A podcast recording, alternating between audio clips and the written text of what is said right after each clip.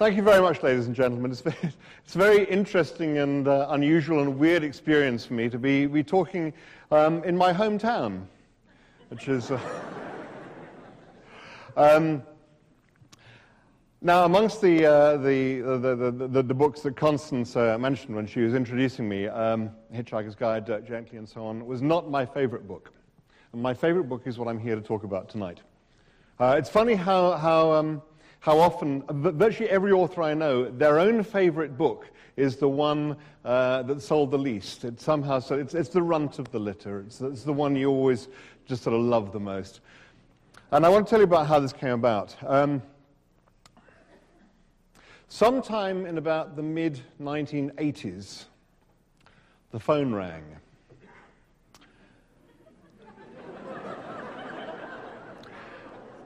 And the voice said, "We want you to go to Madagascar. We want you to look for a very rare form of lemur called the aye-aye.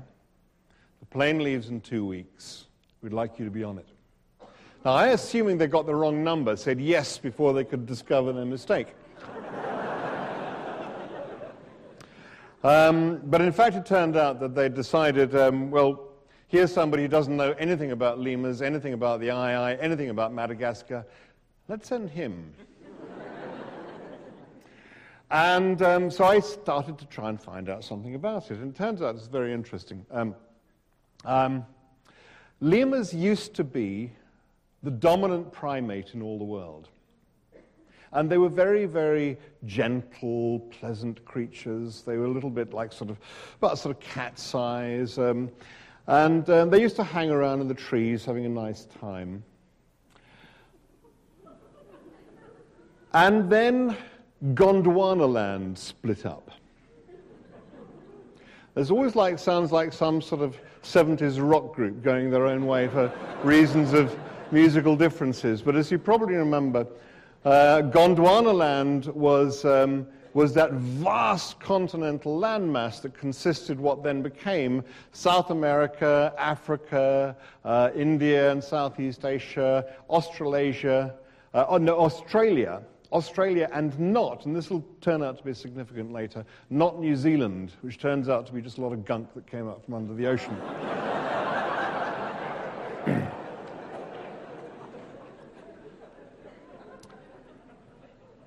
And as I say, lemurs were, were, were, were dominant, the dominant primate around the world. And when, when, when all these land masses split up, and Madagascar was one of them, Madagascar kind of sailed off into the middle of what then suddenly became the Indian Ocean, um, and took with it a representative sample of the livestock of the period, which included a, a, a lot of lemurs. And um, they basically sort of sat there for millions and millions of years in glorious isolation, while in the rest of the world, a new creature emerged, a new creature arrived that was much more intelligent than the lemurs, according to it, much more, much more competitive, much more aggressive, and incredibly interested in all the things you could do with twigs. Twigs were absolutely wonderful. There's so much you can do with twigs. You can dig in the ground for things with twigs. You can burrow under the bark of trees for grubs. You can hit each other with twigs. If there had been copies of Twig User magazine around in those days, these creatures would have been, would have been lining up for it. Um, and these creatures, which were, as you probably guessed, called the monkeys, because they were more competitive and more aggressive, and they lived in the same habitat as the lemurs, they successfully supplanted the lemurs everywhere in the world other than Madagascar, because Madagascar was right out in the middle of the Indian Ocean, and they couldn't get there. They couldn't get there until about fifteen hundred years ago, when, due to startling advances in twig technology,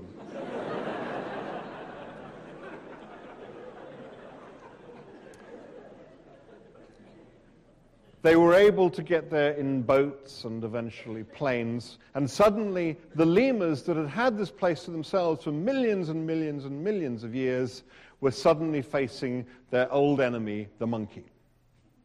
So this is Madagascar.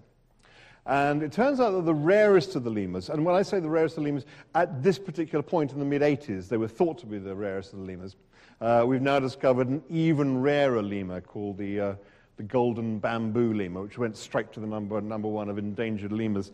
Um, uh, but the aye-aye is a very, very peculiar animal. It looks like an agglomeration of all sorts of other different animals. So, for instance, it has, um, it has a sort of fox's ears, and it has little sort of bitey rabbit's teeth, and it has um, a kind of ostrich tail, as, a, as an ostrich feather as a tail, um, and it has it's, it's a, it has very weird eyes. There's got, actually, there's, it, it, it, it has Marty Feldman's eyes. Uh, they're kind of sort of looking slightly beyond you into a sort of other dimension just over your left shoulder. Um, and... Um, But it also has one very, very, very peculiar characteristic, which is its middle finger on both hands is skeletally thin and very, very long. And it turns out there's only one other animal in the entire world um, that has this feature. And this is uh, called... I, I love zoologists that have such vivid imaginations. Uh, it's called the long-fingered possum. Um, and this is a creature that lives in New Guinea, uh, and in fact it has, uh, it's, it's its fourth finger that's skeletally thin and elongated, and this, this is the thing that tells us that there's no relationship between these animals. It's pure convergent evolution, because the, the, fa the common factor between Madagascar and the aye-aye and New Guinea and the long-fingered possum is that in both habitats there are no woodpeckers. And you see, the thing is, life is very, very, life is very, very opportunistic, and it'll take advantage of any food source it finds uh, uh, around the place. And if uh, if there are no woodpeckers looking for the bark, uh, looking under the bark of trees for grubs, then um, then in this case, it'll be the mammals uh, that, that grow this skeletally thin long finger to burrow under the bark of the tree and, and get at this source of food, which is the grubs under the bark. So, the aye-aye is this very, very, very strange creature. And at the time, at this time, it was thought there were only about fifteen of them left. And um, they lived, actually not on Madagascar itself, but on a tiny little rainforest island just off the coast of Madagascar called Nosy Mangabe. And it was just off the northwest tip of Madagascar. Now, to get there, what you had to do is you had to fly in a seven forty-seven to Madagascar, and then in a terrible old jalopy of an aeroplane from Madagascar up to the north, up to the northwest port, and from there you had to go in a kind of decreasingly excellent series of carts and trucks and so on. Um, Uh, to a little port where there was going to be a boat that was going to take us to Nosy Mangabe. So we arrived there and arrived at the port, and we were looking around for the boat that was going to take us to Nosy Mangabe, and we couldn't see it. And we kept on asking people, you know, where's this boat? And they would say, it's there, it's there. And we couldn't see what they were pointing at because there was this terrible rotting old hulk in the way.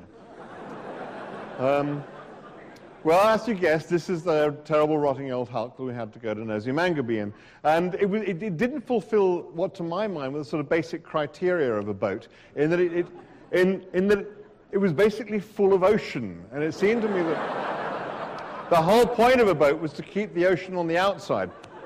Um, anyway, so we crossed to Nosy Mangabe. And it's this tiny little, very, very beautiful little rainforest island. And uh, we hit a major problem, which of course is that um, um, this animal not only lives in trees, nobody, nobody had seen it for years and years and years. Not only li it lives in trees, but it's also, it's a nocturnal animal. Um, and the quality of batteries in Madagascar is very, very poor.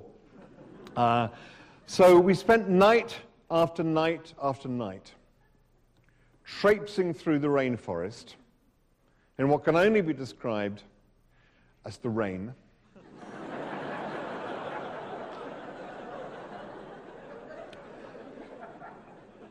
Getting rather ratty. And basically, we just spent night after night sort of huddled under tarpaulins and looking at it, stop raining yet. Um, And every now and then we sort of go out and try and find this damn animal. And we actually, there's this wonderful, we found this hut. It used to be the sort of game warden's, not game warden, it was um, a, a, a ranger's hut. And it was a tiny little hut. And it was actually full of wildlife. Um, and um, what happened, you see, is, is you'd, um, um, you'd open the door and you would hear all this noise.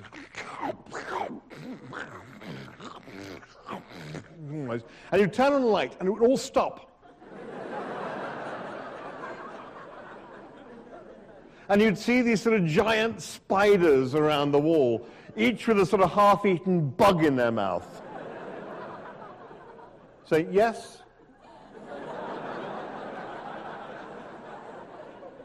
And you turn the light out and say,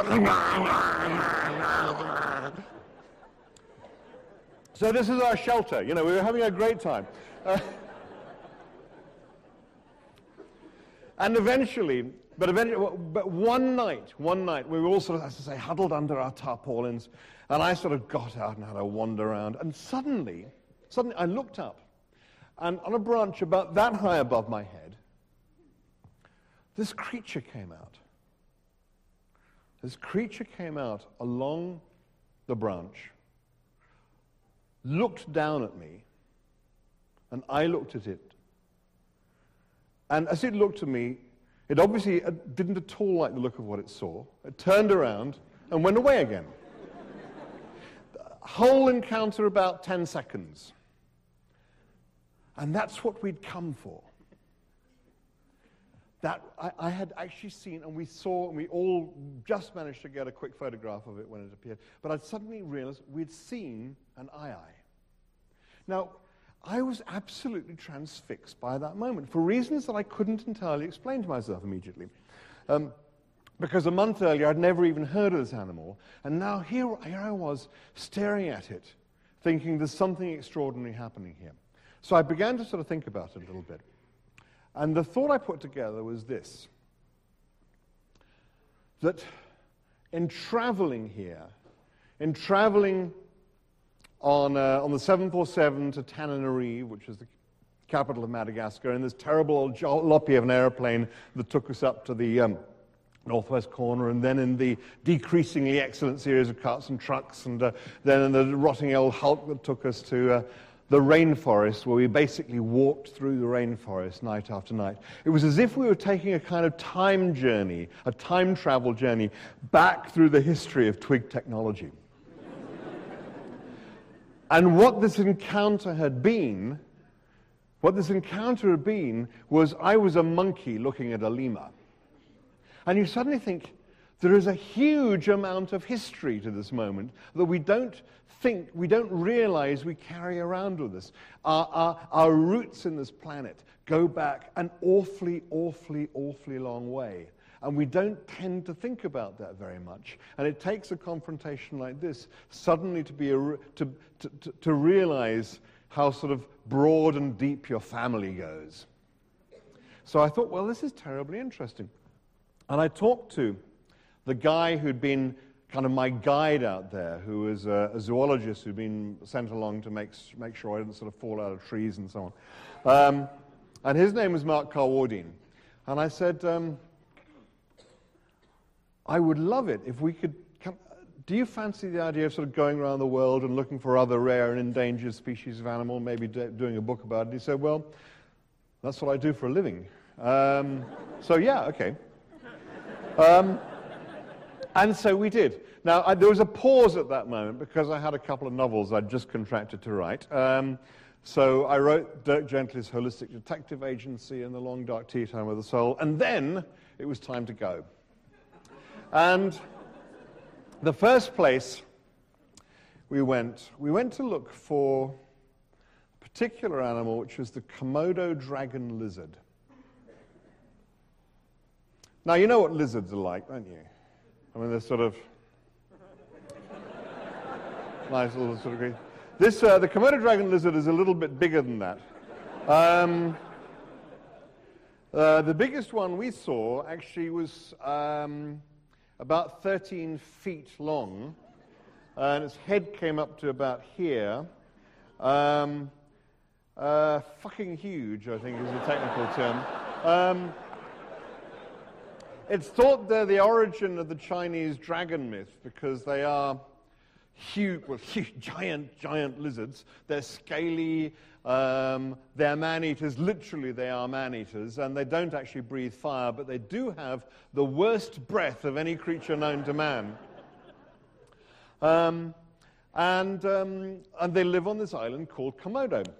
Now, it, it's not enough, it turns out, that this island has fifteen hundred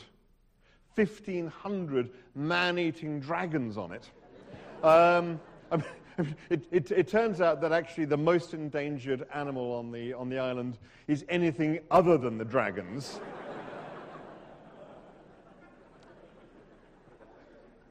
And in fact, they, they, when I say they're man-eaters, they don't, actually, they, they, they don't actually eat you sort of straight out. They don't sort of lunge at you and just gobble you all up. They sort of sneak around and they come and give you a bit of a bite. Um, because the, the saliva is so virulent that, our, that your wound will not heal, and after a while you will die. And it doesn't. And so one of the dragons will get to eat you. It doesn't matter if it's the same one that ate you. They just they just have a strategy of having as many dead and dying creatures lying around the island as they can manage, and that kind of keeps them going. Um,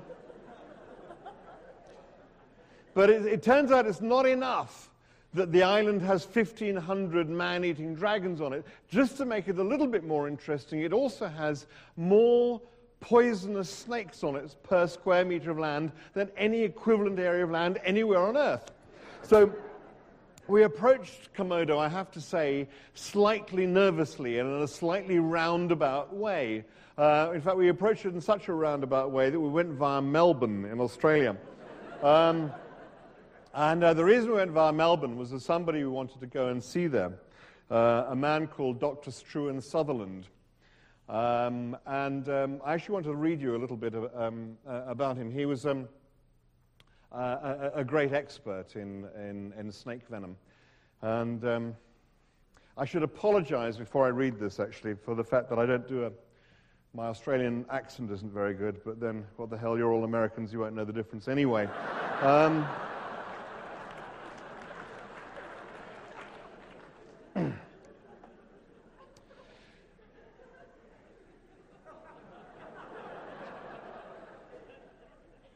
There is in Melbourne a man who probably knows more about poisonous snakes than anyone else on Earth.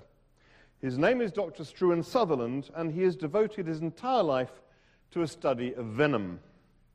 And I'm bored of talking about it, he said, when we went along to see him the next morning, laden with tape recorders and notebooks. Can't stand all these poisonous creatures, all these snakes and insects and fish and things, wretched things biting everybody, and then people expect me to tell them what to do about it. I'll tell them what to do. Don't get bitten in the first place.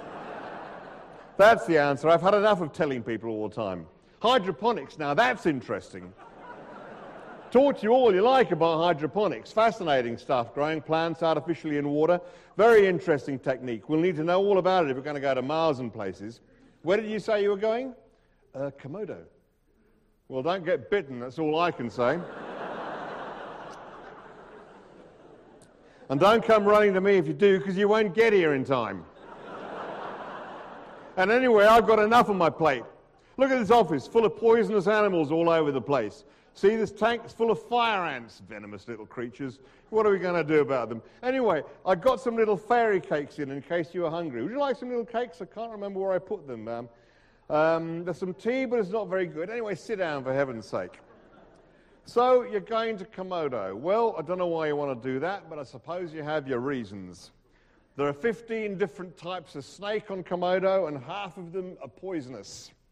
The only potentially deadly ones are the Russell's Viper, the Bamboo Viper, and the Indian Cobra. The Indian Cobra is the fifteenth deadliest snake in the world, and all the other fourteen are here in Australia. That's why it's hard for me to find time to get on my hydroponics, all these snakes all over the place. And spiders. The most poisonous spider is the Sydney funnel web. We get about five hundred people a year bitten by spiders. A lot of them used to die, so we had to develop an antidote to stop people bothering me with it all the time. Took us years. Then we developed this snake bite detector kit. Not that you need a kit to tell you when you've been bitten by a snake, you usually know, but the kit is something that'll detect what type you've been bitten by so you can treat it properly. Would you like to see a kit? I've got a couple here in the venom fridge. Here, let's have a look. Oh, look, the cakes are in here too, quick. Have one while they're still fresh. Fairy cakes, a bite to myself. He handed round these snake venom detection kits and his home-baked fairy cakes and retreated back to his desk, where he beamed at us cheerfully from behind his curly beard and bow tie.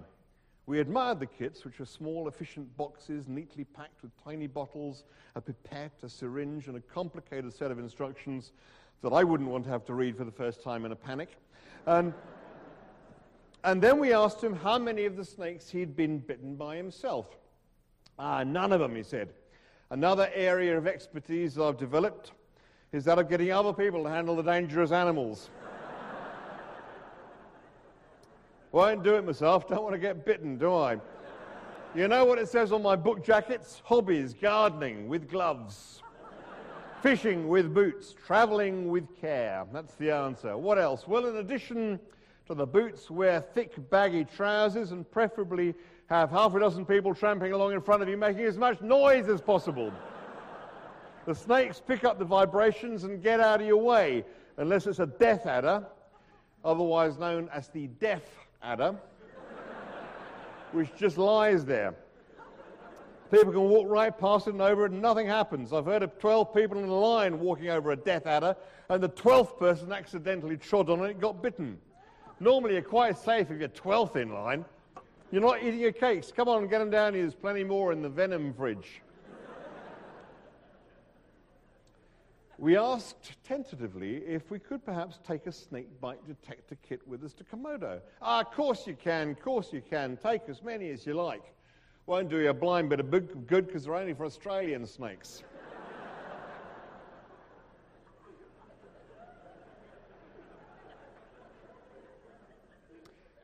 So what do we do if we get bitten by something deadly then, I asked. He blinked at me as if I was stupid. Well, what do you think you do, he said. You die, of course. That's what deadly means. But what about cutting open the wound and sucking out the blood, or sucking out the poison, I asked. Well, rather you than me, he said. I wouldn't want a mouthful of poison. Shouldn't do you any harm, though. I mean, snake toxins have a high molecular weight, so they won't penetrate the blood vessels in the mouth the way that alcohol or some drugs do. And then the poison gets destroyed by the acids in your stomach. But it's not necessarily going to do much good either. I mean, you're not likely to be able to get much of the poison out, but you're probably going to make the wound a lot worse trying. And in a place like Komodo, it means you'd quickly have a seriously infected wound to contend with as well as a leg full of poison. Septicemia, gangrene, you name it, it'll kill you. Well, what about a tourniquet, I asked. Well, fine, if you don't mind having your leg cut off afterwards. You'd have to, because if you cut off the blood supply to it completely, it'll just die. And if you can find anyone in that part of Indonesia you'd trust to take your leg off, then you're a braver man than me. Now, I'll tell you, the only thing you can do is apply a pressure bandage direct to the wound and wrap the whole leg up tightly, but not too tightly. Slow the blood flow, but don't cut it off, or you'll lose the leg. Hold your leg, or whatever bit you've been bitten in, lower than your heart and your head. Keep very, very still. Breathe slowly. And get to a doctor immediately. If you're on Komodo, that means a couple of days, by which time you'll be well dead. Now, the only answer, and I mean this quite seriously, is don't get bitten. There's no reason why you should. Any of the snakes there will get out of your way well before you even see them. You don't really need to worry about the snakes if you're careful.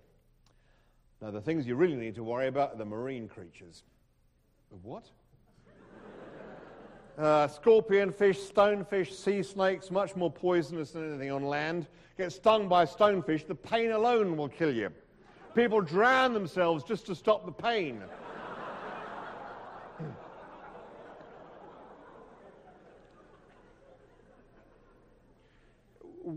Where are all these things? Oh, just in the sea. Tons of them. I wouldn't go near it if I were you. Full of poisonous animals. Hate them.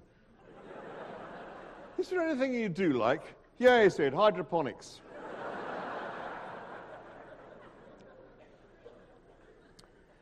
No, I said, I mean, are there any poisonous creatures you particularly fond of? He looked out of the window for a moment. Ah, there was, he said, but she left me.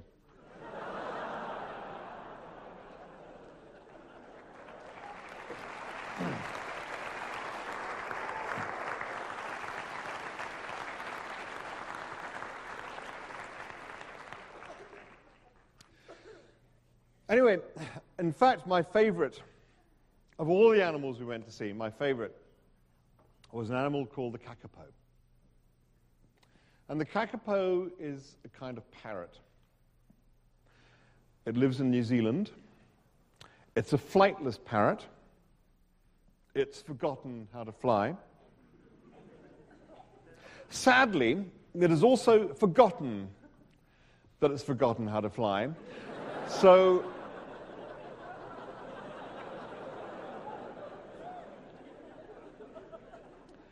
a seriously worried kakapo has been known to run up a tree and jump out of it.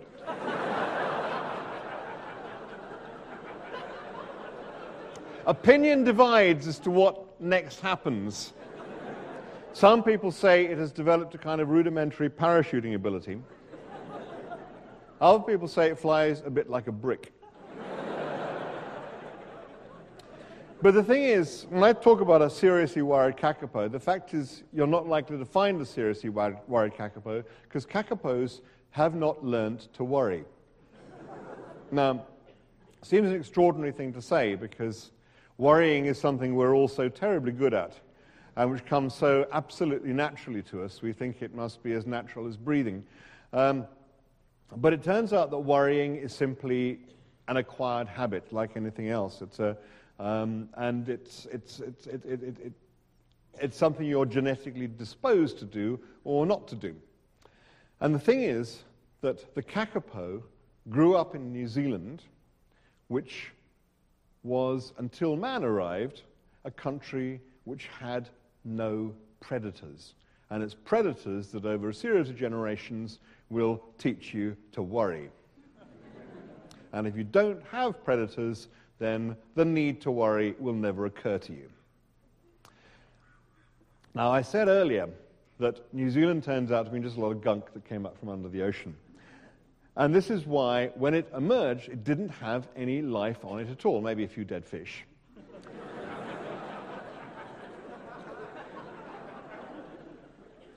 So the only animals that inhabited New Zealand were the animals that could fly there, that is birds. Uh, and there were also a couple of species of bat, which are mammals, but you get the point.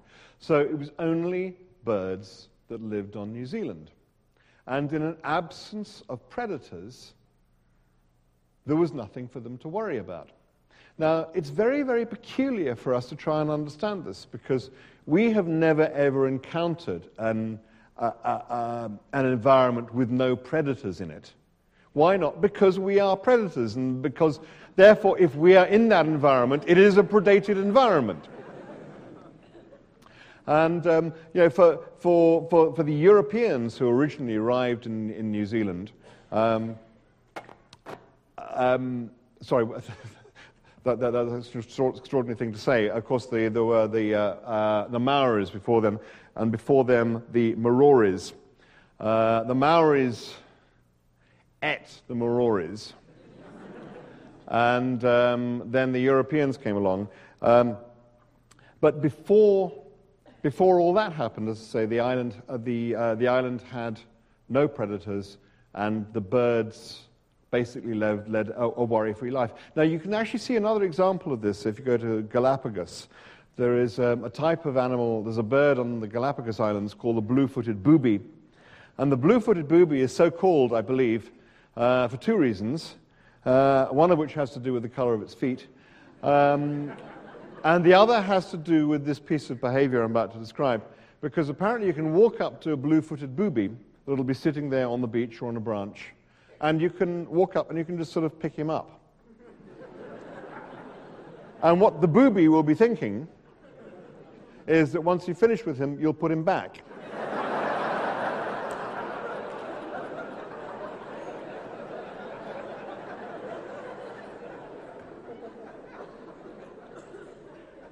And if you haven't lived through generation after generation of people trying to eat you, it's very easy to come to that conclusion.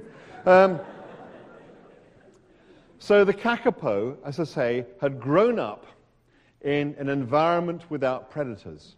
And because they were all birds, and because nature has a way of, of, of, is, as I say, very opportunistic, and life will flow into any niche where it's possible to make a living, so, if I can be very naughty and anthropomorphized for a moment, it's as if some of the birds figured out, well, this flying stuff is very, very expensive. It takes a lot of energy. You have to eat a bit, fly a bit, eat a bit, fly a bit, because every, every time you eat something, you know, you're weighed down, it's heavier to fly. So you eat a bit, fly a bit. I mean, th there, are, there are other ways of life available. And so it's as if some of the birds said, well, actually what we could do is we could settle in for a rather larger meal and go for a waddle afterwards.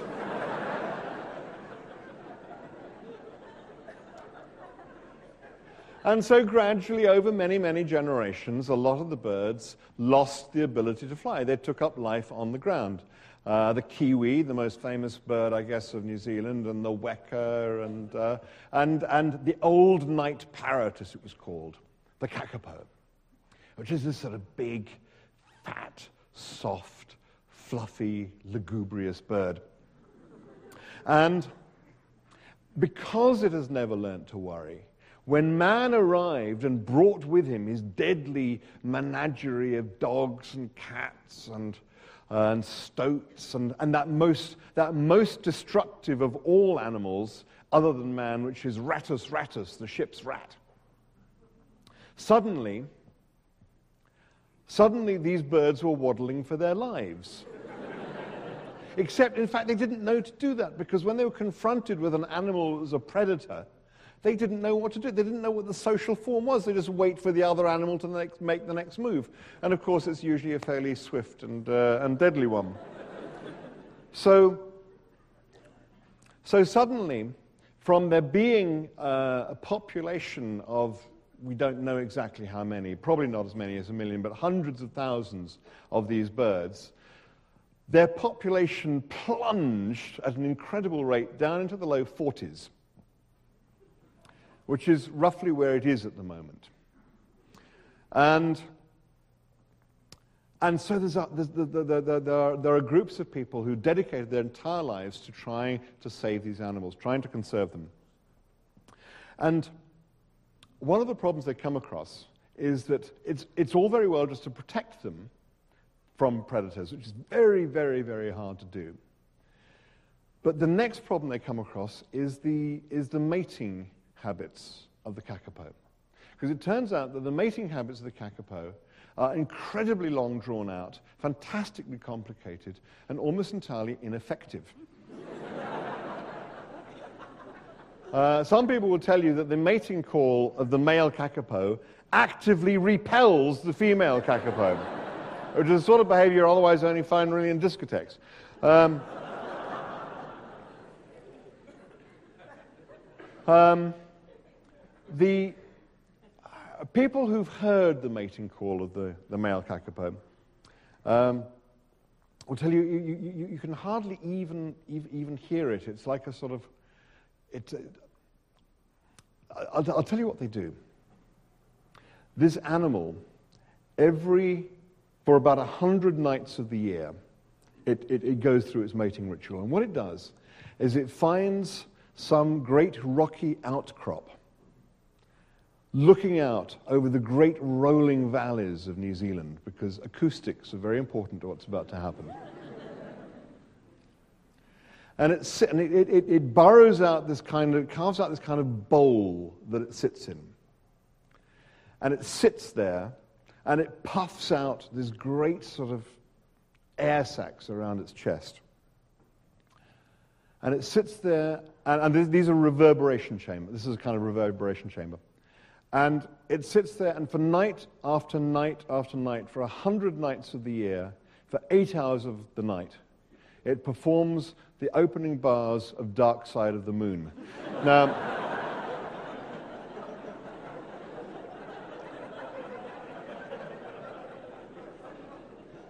I see some grey hairs, hairs here, so you'll, you'll know the album I'm referring to, um, which as you remember, starts with this great sort of boom, boom, boom. So it's a heartbeat. It's a heartbeat sound. And this is the noise that the, the kakapo makes. But it's so, it's so deep that you more kind of feel it like a wobble in the pit of your stomach. You can only just, just sort of tune your hearing into it. Now, I didn't, I never managed to get to hear it. But um, uh, those who do say it, say, feel that it's, it's a very eerie sound because you don't really hear it. You more kind of feel it. And um, it's... It's bass sound. It's very, very deep bass sound, just below the level of our hearing. Now, it turns out that bass sound has two important characteristics to it, one of which is that these great long waves, these great long sound waves, travel great distances, and they fill these great valleys of the South Island and New Zealand. Um, and that's good. That's good. But there is another characteristic of bass sound, which you may be familiar with if you've, if you've got those kind of, you know, the kind of sort of stereo speakers you can get, where you have two tiny little ones that give you a treble sound, uh, um, and you have to put them very carefully in the room because they're going to define the stereo image. And then you have what's known as a subwoofer, which is the bass box. And uh, that's going to produce just the bass sound, and you can put that anywhere in the room you like.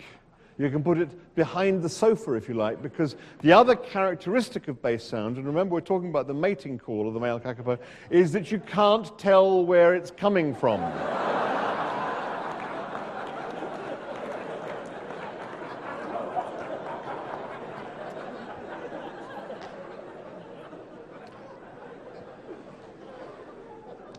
So just imagine, if you will, this male kakapo sitting up here making all this booming noise, which, if there's a female out there, and if she likes the sound, which there probably isn't, and if she likes the sound of this booming, which she probably doesn't, then she can't find the person who's making it. But supposing she does, supposing she's out there, she probably isn't, she likes the sound of this booming, she probably doesn't, supposing she can find him, which she probably can't, she will then only consent to mate if the podocarp tree is in fruit.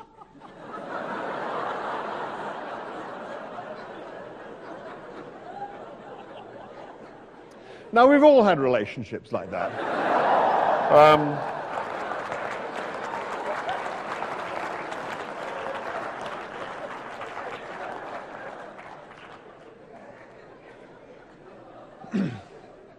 But supposing they get through all those obstacles, supposing she manages, supposing she manages to find him, manages, she will then lay one egg every two or three years, which will promptly get eaten by a stoat or a rat. And you think, well, so far from sort of trying to sort of save them and conserve them, how on earth has it managed to survive for this long? And the answer is terribly interesting, which is this.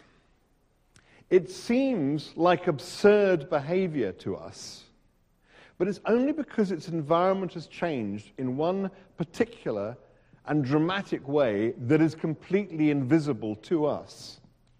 And its behavior is perfectly attuned to the environment it developed in and completely out of tune with the, develop- with the environment it now finds itself in. Because in an environment where nothing is trying to predate you, you don't want to reproduce too fast. And it turns out you can actually actually sort of graph this in a computer. Um, that if you uh, if you if you take a given reproduction rate, and you take the uh, the ability of any given uh, environment to sustain any particular level of population. Um, And you start, say, with a fairly low reproduction rate, and you just plot it over several generations, and you'll find the population goes up and up and up, and then sort of steadies out and achieves a nice plateau. Tweak the reproduction rate up a bit, and it goes up a little bit higher, and then maybe settles down and levels out. tweak the reproduction rate a little bit higher yet, and it goes up, and it goes too high, and it drops down, goes too low, drops, uh, goes up too high, and settles into an oscillating sine wave. Tweak it a bit more, and it starts to oscillate between four different values. Tweak it more and more and more, and you suddenly hit this terribly fashionable condition called chaos, where the... Um, where the, where, where, where the, uh, the, the population of the animal just swings wildly from one genera- from one year to another, and will just hit zero at one point just out of the sheer mathematics of the situation. And once you've hit zero, there's kind of no coming back. And so, because nature tends to be very parsimonious and is not going to expend um, e- expend energy and resources on something for which there is no return, so... Um, so the, the, the reproduction rate of an animal in an environment with no predators will tune itself to an appropriate level of reproduction. Now, if there's nothing trying to eat you particularly, then that reproduction rate will be very low. And that is the rate at which the kakapo used to reproduce and continues to reproduce despite the fact that it's been predated, because it doesn't know any better, because nothing, nothing has managed to teach it anything different along the way, because the change that occurred happened so suddenly that there was no kind of slope.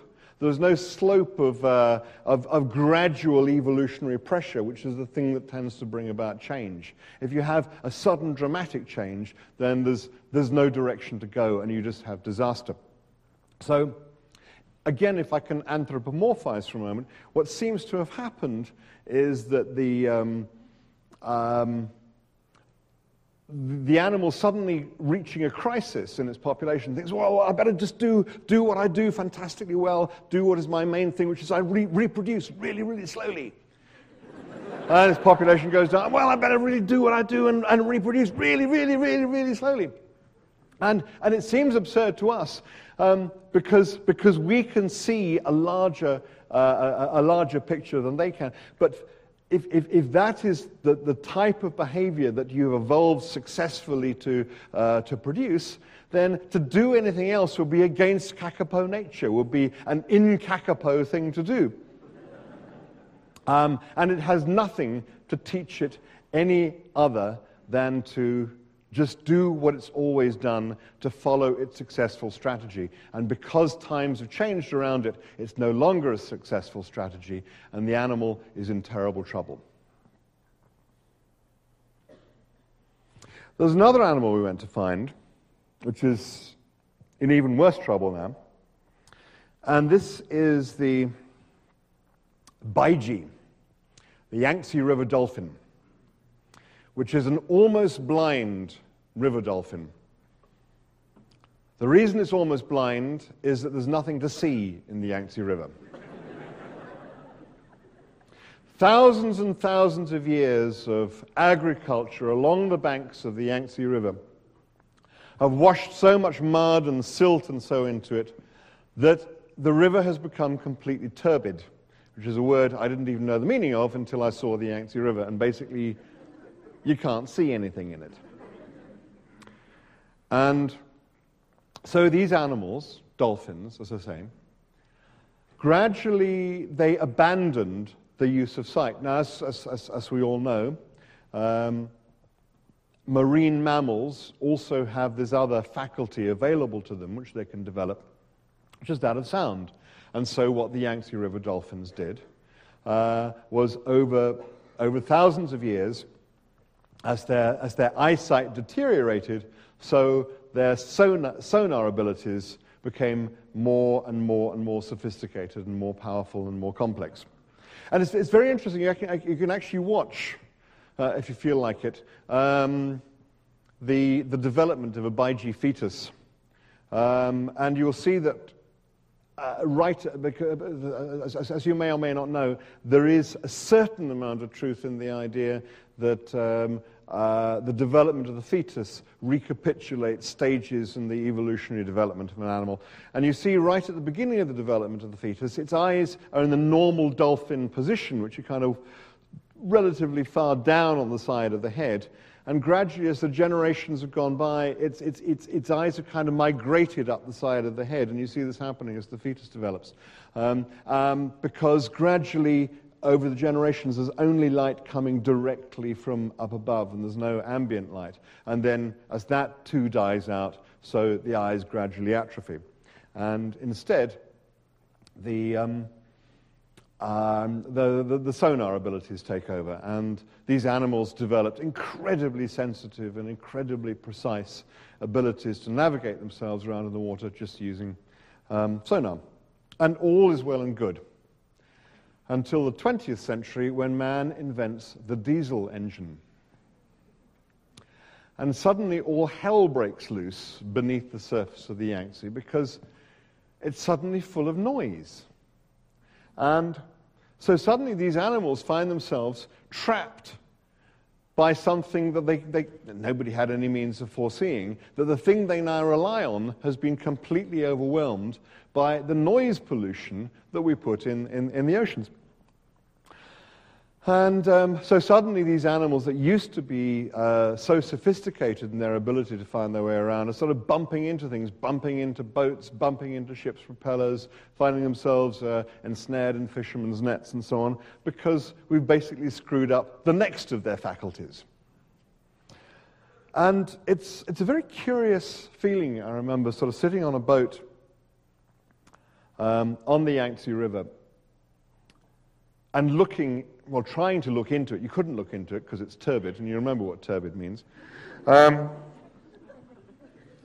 and, and and realizing that all this noise down there as well is means that even it it it, it it's very curious to think that, that, that there may have been a dolphin somewhere near me. I didn't know. I mean, by this stage, uh, this is ten years ago. There were only two hundred left in a, in a stretch of water about two hundred miles long. So you had no idea if there's one anywhere near you. But it's curious because you think if, that, if, if you and another person, another creature, are kind of in the same world, then you must be feeling roughly similar. But one of the things you begin to realize when you look at different animals uh, is that because, they've, because of their evolutionary history and because of uh, the forms they have developed into and the ways they have uh, developed of perceiving the world, um, they may be inhabiting the same world, but actually a completely different universe. But actually a completely different universe, because you create your own, own universe from what you do with the sensory data coming in. So, it's, uh, so uh, you, you realize that you're here, and there's a dolphin there, and you're comfortable, and the dolphin may be actually in a species of hell, but... but has no means of communicating that with you, because we've kind of taken we've kind of taken charge, and we we, we th there's no way of kind of communicating with the management that there's a problem. um, so I suddenly became very interested in what it must actually sound like in the Yangtze River. Now, we'd gone to record some B B C radio programs while we were there. So as well as Mark Carwardine, the zoologist, we also had a, a sound recorder from the B B C. So I said to him, um, could we actually drop a microphone into the Yangtze so we can see what it actually sounds like in the river? And he said, well, I wish you'd said that before we left London. I said, why? And he said, well, because I could have just checked out a waterproof microphone. But, you know, you didn't, you didn't mention anything about recording underwater. I said, no, I didn't. Um, is there anything we can do about it? And he said, well, there is, there is actually one technique they, they teach us at the B B C for recording underwater in an emergency. um, do either of you have condoms with you? And we didn't. It wasn't that kind of trip. Um, But we decided we'd better go and buy some. And so we went into the streets of Shanghai trying to buy some condoms. And I just want to um, read you a little passage about this.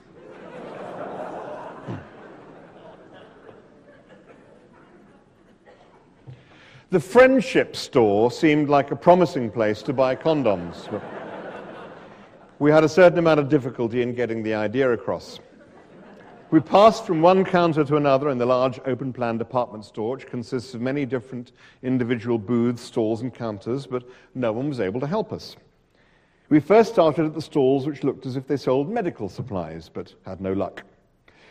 By the time we got to the stalls which sold bookends and chopsticks, we knew we were onto a loser, but at least we'd found a young shop assistant who spoke English.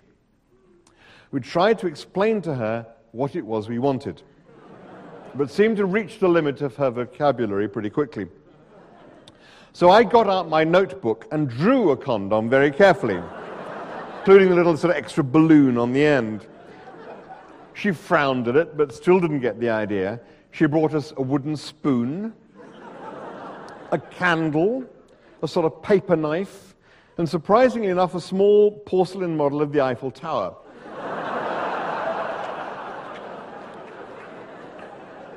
and and then at last lapsed into a posture of defeat. Some other girls in the stall gathered round to help, but they were also defeated by our picture. At last I plucked up the bravado to perform a delicate little mime.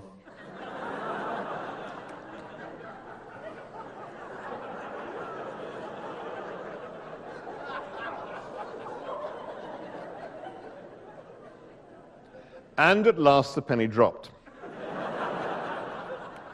Ah, the first girl said, suddenly wreathed in smiles. Ah, yes. They all beamed delightedly at us as they got the idea. You do understand? I asked. Yes, yes, I understand. Do you have any? No, she said, not have. Oh, but, but, but. Yes. I say you where you go, okay? Oh, th thank you, thank you very much, yes. You go six one six Nanjing Road, okay? They have there. You ask rubber over, okay? Rubber over, rubber over. You ask, they have, okay, have a nice day.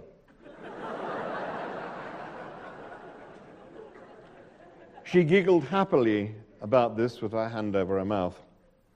We thanked them again profusely and left with much waving and smiling. The news seemed to spread very quickly around the store, and everybody waved at us. They seemed terribly pleased to have been asked. When we reached six one six Nanjing Road, which turned out to be another smaller department store and not a knocking shop we'd half been expecting, our pronunciation of rubber over seemed to let us down and produce another wave of baffled incomprehension. This time I went straight for the mime that had served us so well before. And it seemed to do the trick at once. The shop assistant, a slightly more middle-aged lady with severe hair, marched straight to a cabinet of drawers, brought us back a packet, and placed it triumphantly on the counter in front of us. Success, we thought. Opened the packet and found it to contain a bubble sheet of pills. Right idea, said Mark with a sigh, wrong method.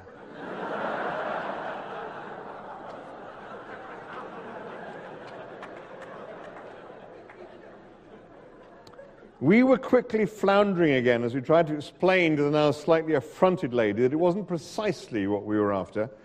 But by this time, a crowd of about fifteen onlookers had gathered round us, some of whom I'd con I was convinced had followed us all the way from the friendship storm. One of the things you quickly discover in China is that we are all at the zoo. If you stand still for a moment, people will gather round and stare at you. The unnerving thing is they don't stare intently or inquisitively. They just stand there, often right in front of you, and watch you as blankly as if you were a dog food commercial.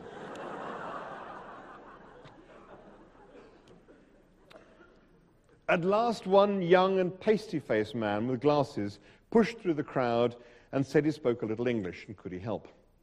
We thanked him and said, yes, we wanted to buy some condoms, some rubber overs, and we'll be very grateful if he'd explain that for us. He looked puzzled, picked up the rejected packet lying on the counter in front of the affronted shop assistant and said, not want rubber over, this better. No, Mark said, we definitely want rubber over, not pills. Why want rubber over? Pill better. You tell him, said Mark. It's to record dolphins, I said. Um...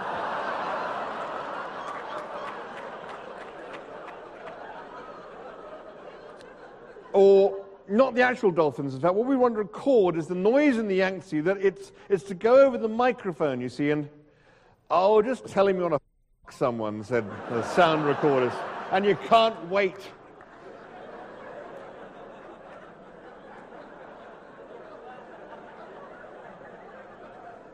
But by now the young man was edging nervously away from us, suddenly realizing that we were dangerously insane and should simply be humored and escaped from. He said something hurriedly to the shop assistant and, and backed away into the crowd. The shop assistant shrugged, scooped up the pills, opened another drawer, and pulled out a packet of condoms. We bought nine, just to be safe. So,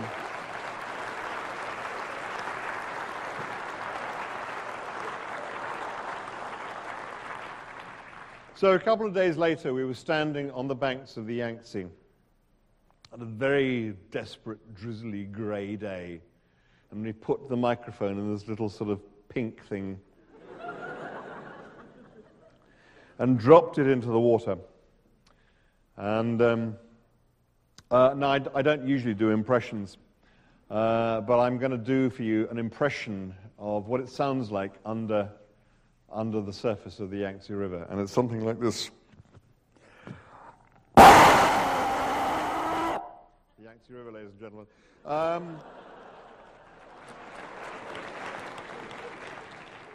and you suddenly realize what an appalling thing we had inflicted on these poor animals um, that, that lived in a world of super-sensitive sound and hearing. Um, and this was why these animals were now desperately endangered, because we ha having, having removed one way of life from them, we were now removing a second. The problem is we're about to remove a third. I said that um, when I was there, it was ten years ago, there were two hundred of these left. Today there are twenty. And because the, uh, the Chinese are building these giant dams to, uh, to dam the Yangtze at one of the most beautiful and stac spectacular sites in all the world, the, the Three Gorges, uh, and they're damming it there, which means that the Yangtze dolphin will at that point definitely go extinct. Um, and it's, it's, it's, it's terribly sad. Um, The peculiar thing about dams is that we keep on building them and none of them ever do any good.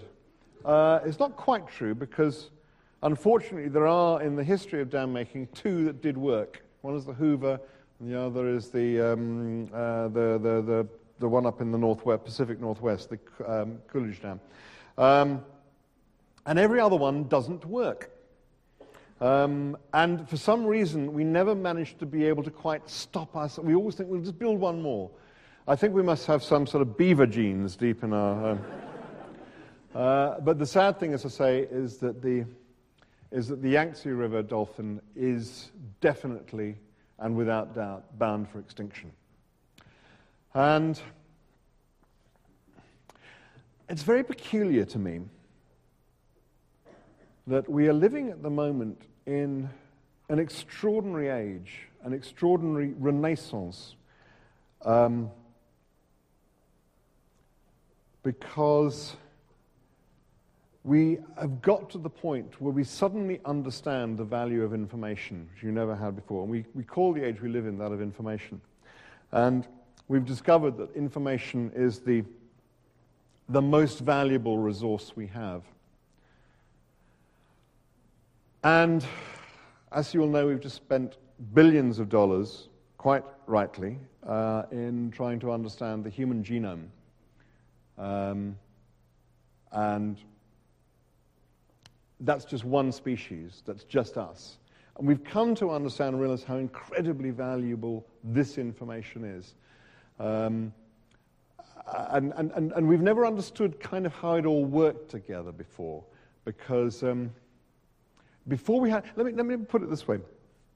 In the past, we've done science by taking things apart to see how they work. And it's led to extraordinary discoveries, extraordinary degrees of understanding.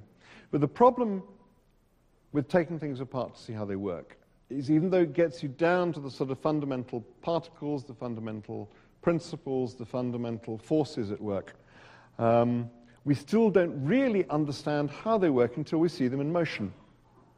One of the things that came about as a result of understanding these fundamental principles was we came to invent this thing called a computer. And the great thing about the computer is that uh, unlike every previous um, analytical tool, and there have been, t there have been, it's funny how many of these have to do with glass. Um, when we first came across uh, when we, when we, uh, uh, um, glass, which is, you know, is a form of sand, um, and we invented lenses and we looked up into the, the sky, and we discovered um, from that the fundamental, by studying the sky, we, we began to discover fundamental things about uh, gravity, um, and uh, we also discovered that um, the universe seems to consist, terrifyingly enough, almost entirely of nothing. Uh, the next thing we did with uh, glass was we put them in microscopes, and we looked down into this very, very, very solid world uh, around us, and we see the fundamental particles there, the atoms uh, made up of protons and neutrons. Uh, uh, neutrons with electrons spinning around them. We also discover that they seem to consist frighteningly almost entirely of nothing, and that uh, even where you do find something, it turns out it isn't actually there, it isn't actually a thing there, merely merely the possibility that there may be something there. Um, it kind of doesn't feel quite as real as this. Um, so It's only when the, the next thing that we do with sand, with silicon, uh, is we create the computer. And this finally enables us to start putting things together to see how they work. Um, and it allows us to see actual process at work. And we begin to see how very, very simple things lead inexorably by iteration after iteration to enormously complex processes emerging and blossoming. And to my mind, one of the, uh, the most extraordinary things of our age, uh, I mean, those of us who are around will remember, you know, seeing man walking on the moon for the first time, but I think the most dramatic and extraordinary um, thing that we have seen in our time is being able to see on computer screens the process by which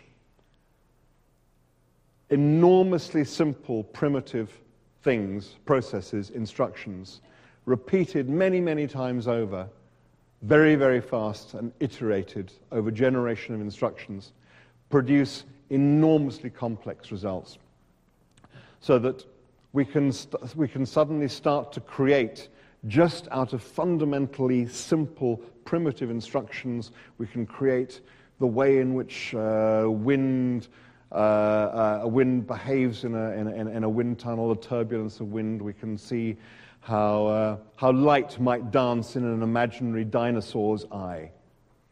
And we do it all out of fundamentally simple instructions. And as a result of that, we have finally come to an understanding of the way in which life has actually emerged. Now, there are an awful lot of things we don't know about life. But any life scientist will tell you that although there's an awful lot we don't know, there is no longer a deep mystery. There's no longer a deep mystery, because we have actually seen with our own eyes the way in which simplicity gives rise to complexity. So that um, when I say there's no mystery, it's rather as if, if you, if you imagine um,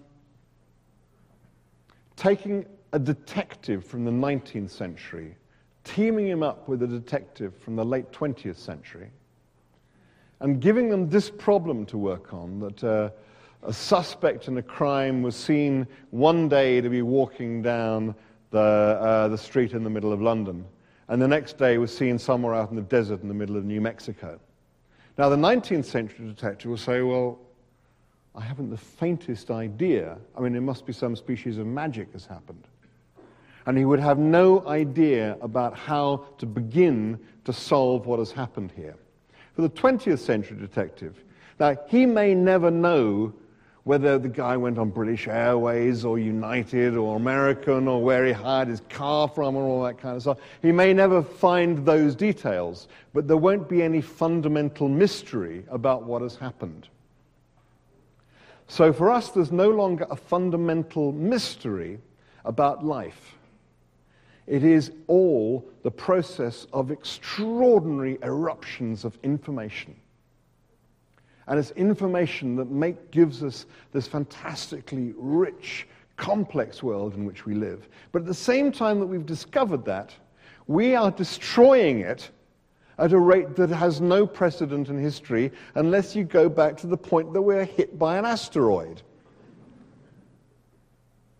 So there is, there is a kind of terrible irony that at the point that we are best able to understand and appreciate and value the richness of life around us, we are destroying it at a higher rate than has ever been destroyed before.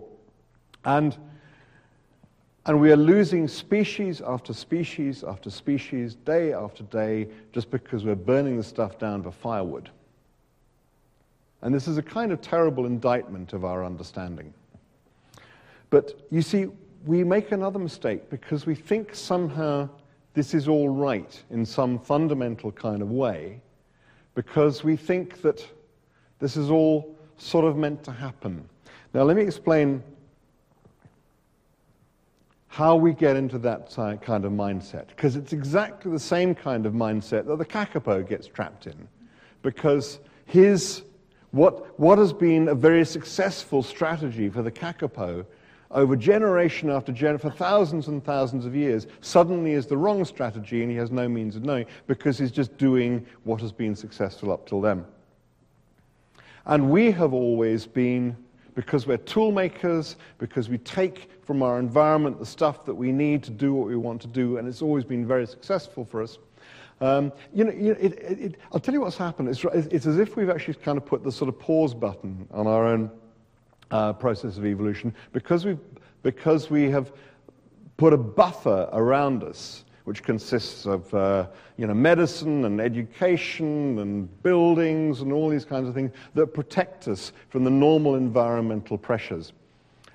Um, and it's our, our ability to make tools that enables us to do this. Now, generally speaking, what drives speciation is if a small group of animals gets separated out from the um, Uh, from the main body by population pressure, some geographical upheaval or whatever. So imagine a small bunch gets uh, suddenly finds itself stranded in a slightly colder environment.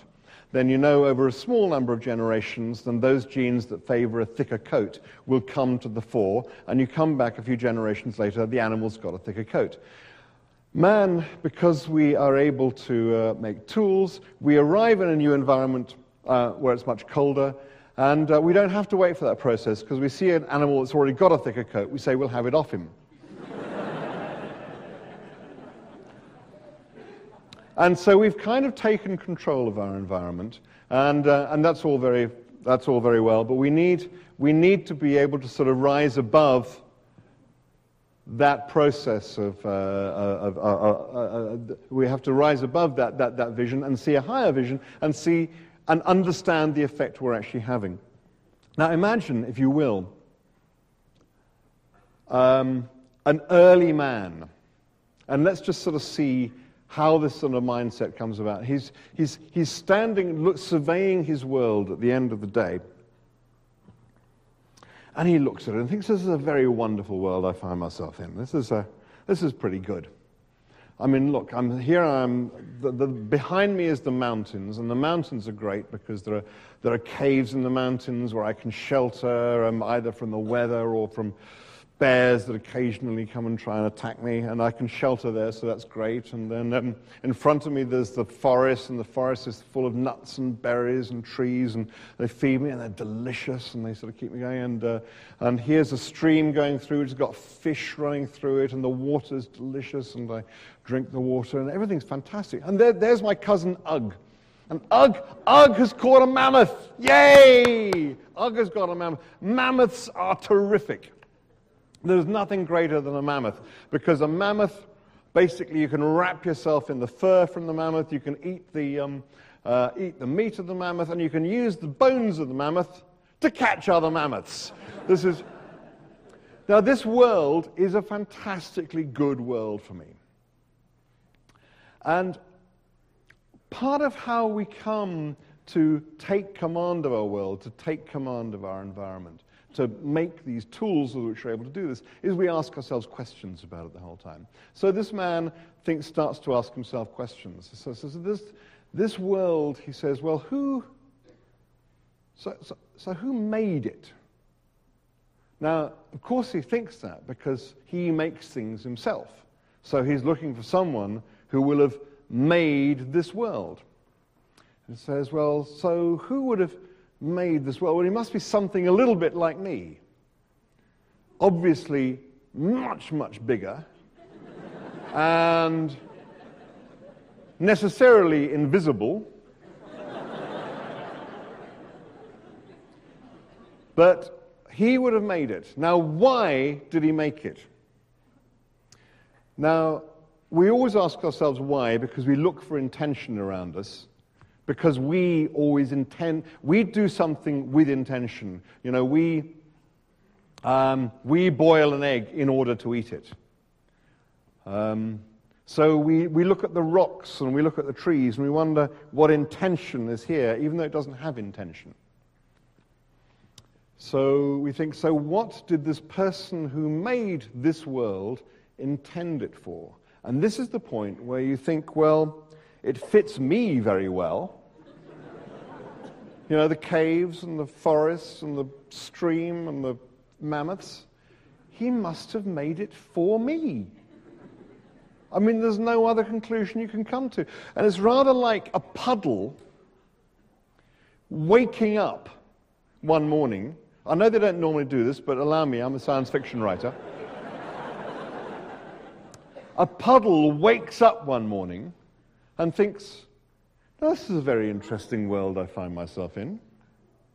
It fits me very neatly. In fact, it fits me so neatly. I mean, really precise, isn't it?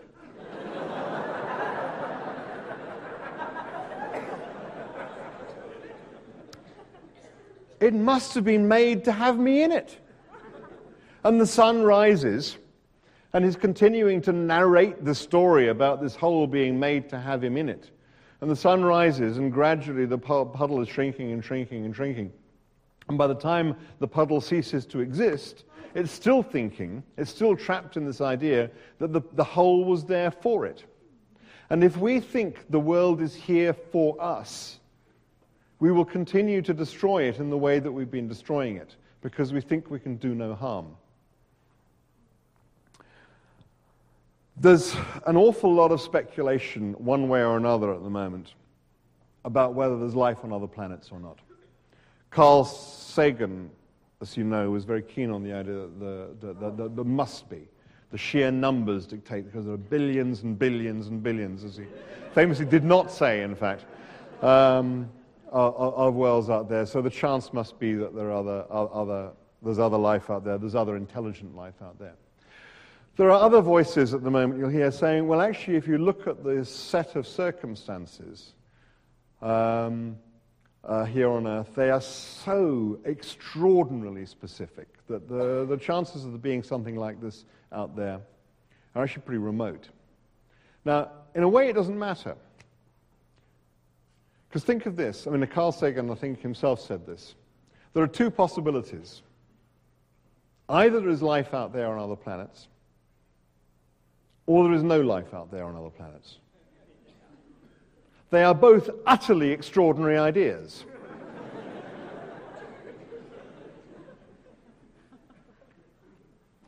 But there is the, there is the possibility, there is a strong possibility, there isn't anything out there remotely like us. And we are behaving as if this, this planet, this extraordinary, utterly, utterly extraordinary little ball of life is something we can just screw about with any way we like. And maybe we can't. Maybe we should be looking after it just a little bit better, not for the world's sake. We talk rather grandly about saving the world. When we, we don't have to save the world. The world's fine. The world has been through five periods of mass extinction. sixty-five million years ago, when, uh, as it seems, a comet hit the Earth at the same time, that were vast volcanic eruptions in, in India, which saw off the dinosaurs and something like ninety percent of the life on the planet at the time.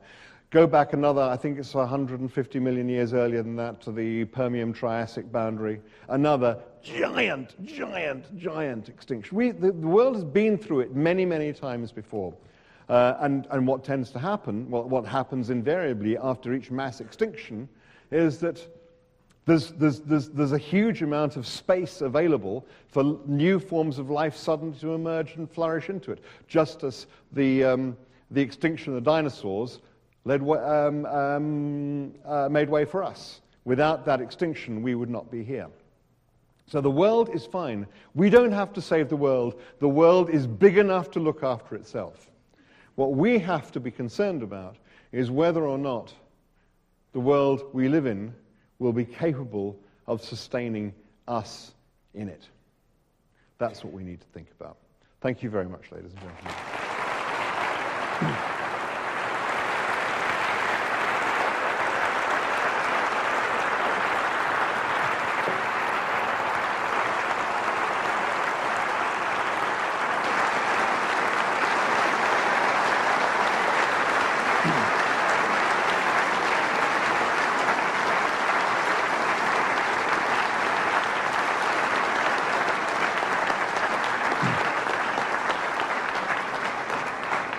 And now if anybody has any questions, I'm very happy to take questions, and there are microphones down here at the front, and I suggest you use them.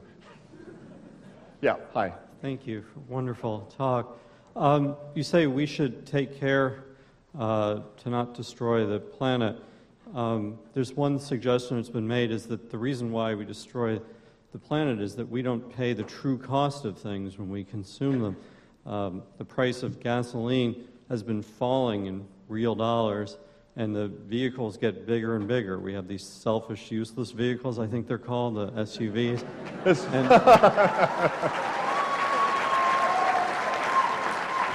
you know, I have to say, as, as, as a Brit, you know, we sit there thinking, the Americans are complaining again because their gas prices have reached now nearly a quarter of what we pay. So. So I just wonder uh, whether you think that's a, that's a good solution, is that if we would pay the true cost of things, if we would pay the ten dollars a gallon or whatever it really costs in terms of the impact on the environment, that that might make a difference. Um, it, it may be. I, I, I, I, it... it.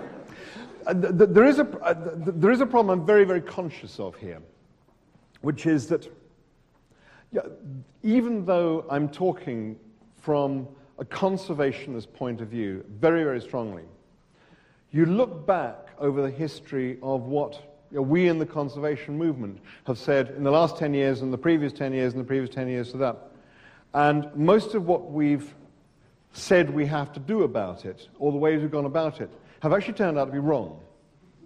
Now, so it's very hard for me to pretend I can stand up here and say, we have to do this and we have to do that, because they may not be the right solution. Um, I mean, I'm terribly aware of this as far as, uh, uh, uh, I'm just going back again, I'm thinking about sort of um, Uh, uh, protection of, of, of animals in Africa, for instance, that time after time we've gone about it the wrong way.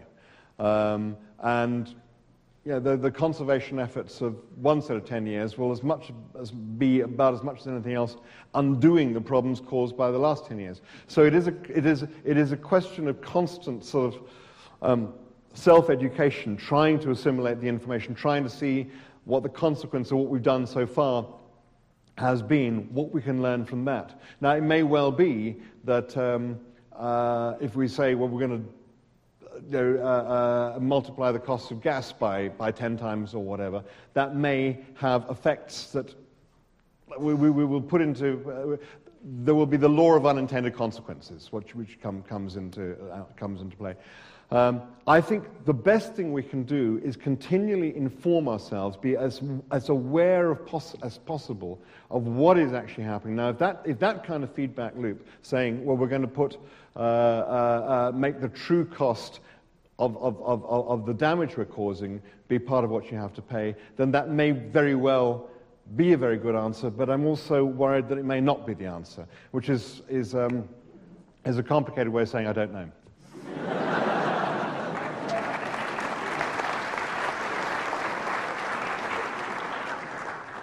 Two questions. First, do you know where your towel is?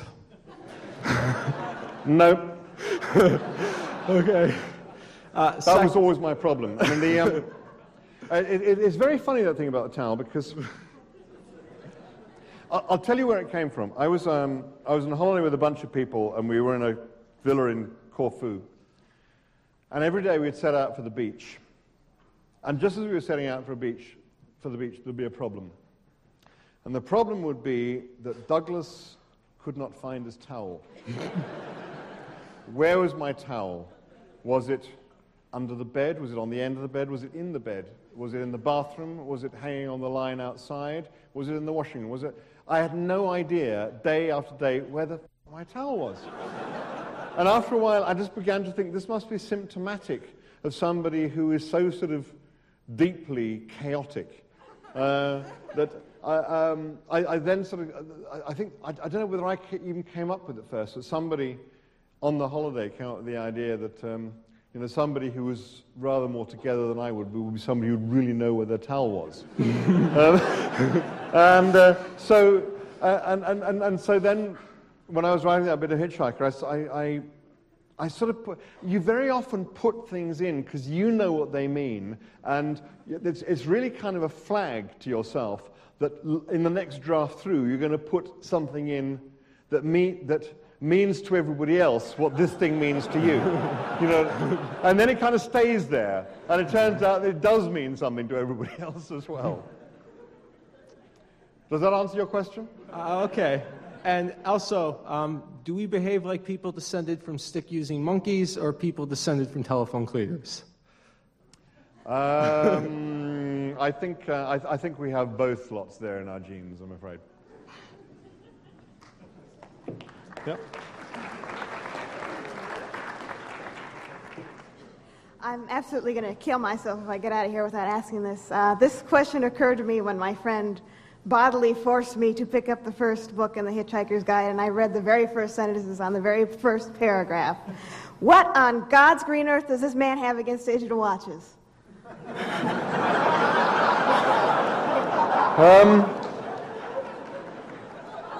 well, I have to admit they've improved since I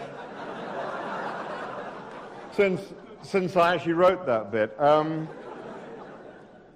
but if you think about it, I mean, the first digital watches, which were um, well, you, I mean, you, you look at um, you look at a regular watch with hands, and um, and you've got a pie chart. You remember the time when we used to get very excited about pie charts being the, the thing that computers did for us? Pie charts!